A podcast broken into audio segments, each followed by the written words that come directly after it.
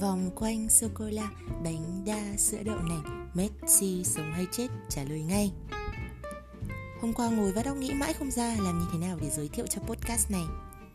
Nghĩ vòng quanh Rồi lại nghĩ đến trò chơi này. Mình là Hằng và các bạn đang trả đá cùng Ecro Mấy câu chuyện trả đá mà các bạn sẽ nghe cũng sẽ mông lung như câu chuyện mở đầu này vậy. Và nó chỉ là những câu chuyện của riêng mình. Các bạn có thể đồng cảm có thể cảm thấy có ích, hoặc có thể chỉ nghe cho vui. Nhưng mà với mình thì vui đã là quan trọng rồi. Nếu các bạn cảm thấy vui thì nhớ ghé thăm facebook của eclo và nhắn tin cho mình biết nhé.